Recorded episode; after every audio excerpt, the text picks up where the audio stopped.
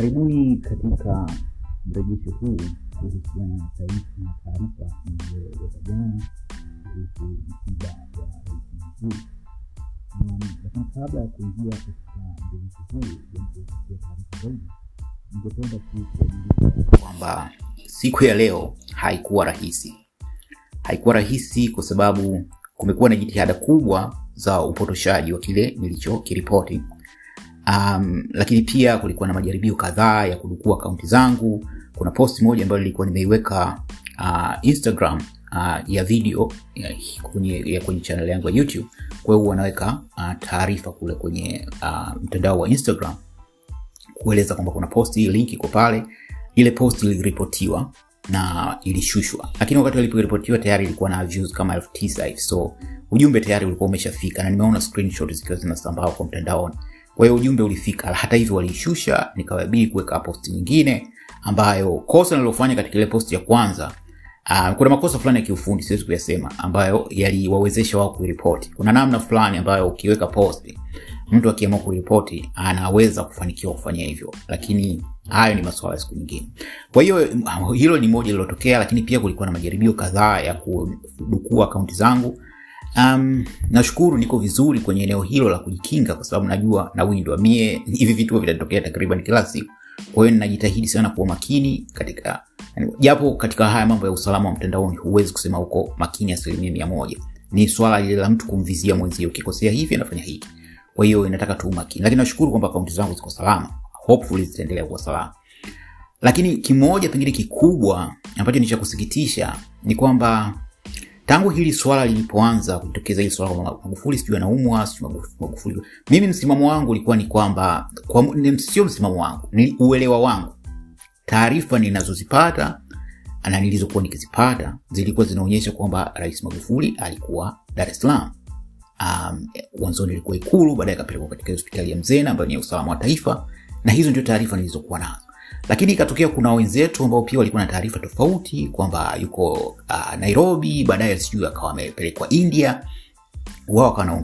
Mimi sikuwa na tatizo na hizo taarifa kwa sababu ni zao na nilichokuwa tunajaribu kueleza katika hizi aidha kwenye chanel yangu au kwenye podcast yangu ni kwa nini nasema kwamba yupo Tanzania. Kwa mfano nikasema ki, katika kipindi hiki Tanzania na Kenya zimekuwa na uhasama, kwa hiyo pengine sio rahisi rais wa Tanzania kupelekwa Kenya katika kipindi kama hiki. Sidhani kama hili ni si unawaeleza watu kama ninaeleza kwamba kitu fulani kiko hivi mimi ni msomi, nina nimeelimika. Sasa hoja zangu zinakuwa za kisomi, na hoja za kisomi unatoa hoja na unatoa uthibitisho sasa hii sio haimaanishi ku, labda ku, kujaribu kumpinga mtu fulani uh, na kisomi hatufanyi vitu hivyo, hatuchukulii vitu personal.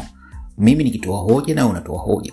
Kwa bahati mbaya, um, hoja mijadala mingi katika mtandao wa kijamii imekuwa imetawaliwa na matusi. Kwa hiyo nimekuwa nikirushiwa mvua ya matusi. Kuna mtu mmoja amekuwa akimtukana jana, akamwaga mvua ya matusi, leo tena matusi tena Uh, lakini leo kenda mbali zaidi mpaka kuniripoti polisi uh, kwa jeshi la polisi kusema kwamba huyu bwana ametengeneza video sijui ya kusema rais amekufa, alafu sijui anawatuhumu watu wanataka kudhulumu urais kwa mama Samia. Kwa nini amchukulia tu, au kwa sababu wanawaripoti watu yaani lengo ni sio tu kuniripoti kwa polisi, lakini pia kunichafulia hadhi yangu katika jamii, kuonekana kwamba labda mie ni snitch. Lakini snitch, snitch gani? Kuna snitch mkubwa zaidi huyo hadharani anawatumia tweet polisi. Sasa nadhani Watanzania wana akili na wanaweza kujua kwamba kwa nini huyu mtu anaweza, kipindi hiki tuna, tunahangaika kushughulikia swala Magufuli na huyu bwana Chari anajitahidi kutuhabarisha, alafu anatokea mtu fulani kutaka ku, yani mimi niache kuzungumzia masuala haya nimzungumzie yeye. Watu wengine wametumwa, lakini tuache. anyway mimi sio, sijatengeneza hii episode kwa ajili ya kumzungumzia mtu mmoja. Kwa hiyo kwa kifupi, mwendelezo wa ile taarifa niliyowapa jana ni kwamba taarifa kadhaa zimepatikana leo na nimekuwa nikiziripoti huko kwenye mtandao wa kijamii wa Twitter, lakini nitawapa kama roundup ya hali ikoje mpaka sasa hivi, mazingira yakoje. Kwa hiyo um, taarifa zilizopatikana leo zilikuwa zinaeleza kwamba mwili bado upo katika hiyo hospitali ya Mzena na kinachozuia tamko la kwamba kuna msiba ni ukweli kwamba ili tamko hilo litolewe inabidi mganga wa, wa rais athibitishe kwamba kweli kuna kifo kimetokea. Uh, pasipo kuthibitisha hilo haliwezi kufanyika. Hizo ni taratibu za kihospitali. Sasa ku situation nzima ni kwamba um, kwa mujibu wa maelezo na taarifa zilizopatikana kwamba huyo mganga wa rais ameamua kuweka mwili kwenye mashine ile wanaita life support machine. Yani ile mashine ya, ku, ya kumpa mtu hewa kwa inakuwa kama yuko mzima. Lakini mwili hauna uzima. Kwa nini wanafanya hivyo? Kwa sababu kitaratibu mtu akiwa kwenye life support hawezi kuwa dead. Yani mtu akiwa kwenye life support hata kama ni kikawaida ki, ki, ni kwamba ni marehemu lakini kwa sababu amewekwa kwenye life support ni daktari pekee anayeweza kuthibitisha kwamba huyu amefariki. Kwa hiyo hiyo ni mbinu ambayo inatumika kwa ajili ya kuvuta muda. Uh, sijui itaendelea mpaka lini. Uh, lakini kinachofanyika ni pamoja na jitihada za kumweka mtu kwenye nafasi hiyo ya makamu wa rais mtu ambaye kwa mujibu wa taarifa alikuwa akishughulika na masuala mbalimbali ununuzi wa bombadia hizi tenda mbalimbali ambazo mara nyingi watu walikuwa wakizungumzia kwamba hii serikali ndio kuna vitu vya siri ya kulei huyo bwana ndio alikuwa kama bila mkuu kununua huko vitu naleta kwa ni msingi mkubwa wa wa Magufuli, msingi mkubwa wa watu wa karibu hiyo tabaka la tabaka ya Usukumani. Kwa hiyo wana kila sababu ya kuchelewesha. Ili wajipange, lakini kuwezekana tunaona kumsubiri huyu na Samia. So uh, zaidi tutaelewa kadri muda utakwenda. Lini tulitangaziwa hilo, kwa kweli ni swali gumu kujibu, kwa sababu huenda ikatokea pengine katika siku mbili hivi, lakini ni vigumu kuna mambo bado lakini pia ni muhimu kuelewa kilichotokea nchini Malawi. Naomba kama kuna mtu yote anashaka na hili angalie nini kilichotokea Malawi, ambapo na. Lakini moja ni hata nataka kueleza taarifa kuna mwanasiasa mmoja maarufu wa upinzani kesho anatarajia kutoa tamko ambalo litaeleza kwa undani kuhusu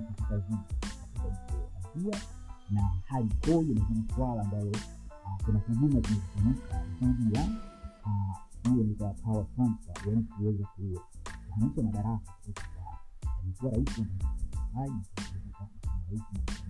Kwa hiyo kiongozi wa upinzani kesho, muda maalum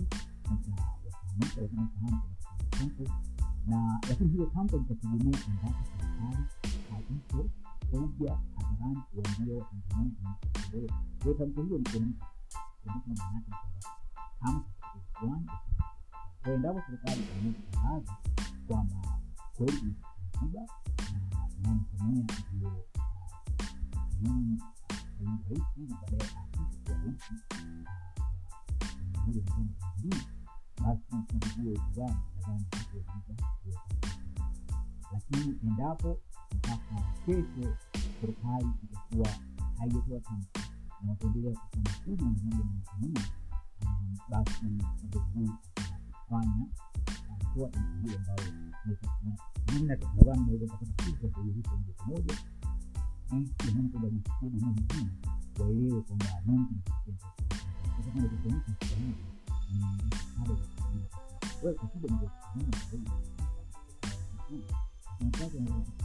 hiyo kuboronga kila siku kundi kubwa watu ambao wanajaribu kuhujumu wa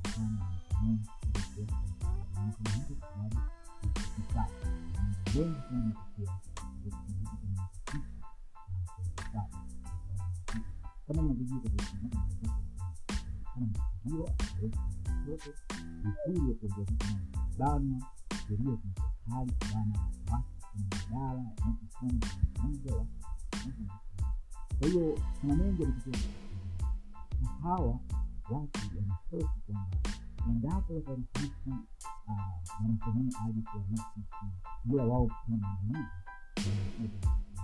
kwa sababu kuna mambo mengi yanatokea waji aji watu mambo kadhaa kwa hiyo hicho ndio kinacheleweshwa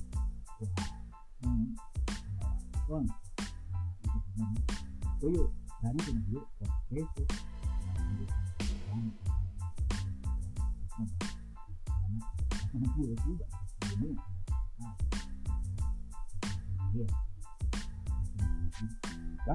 kama nilivyoahidi nitawaletea taarifa zaidi kuhusu hiyo nawatakia wikendi njema tukutane wakati mwingine. Kwa elimu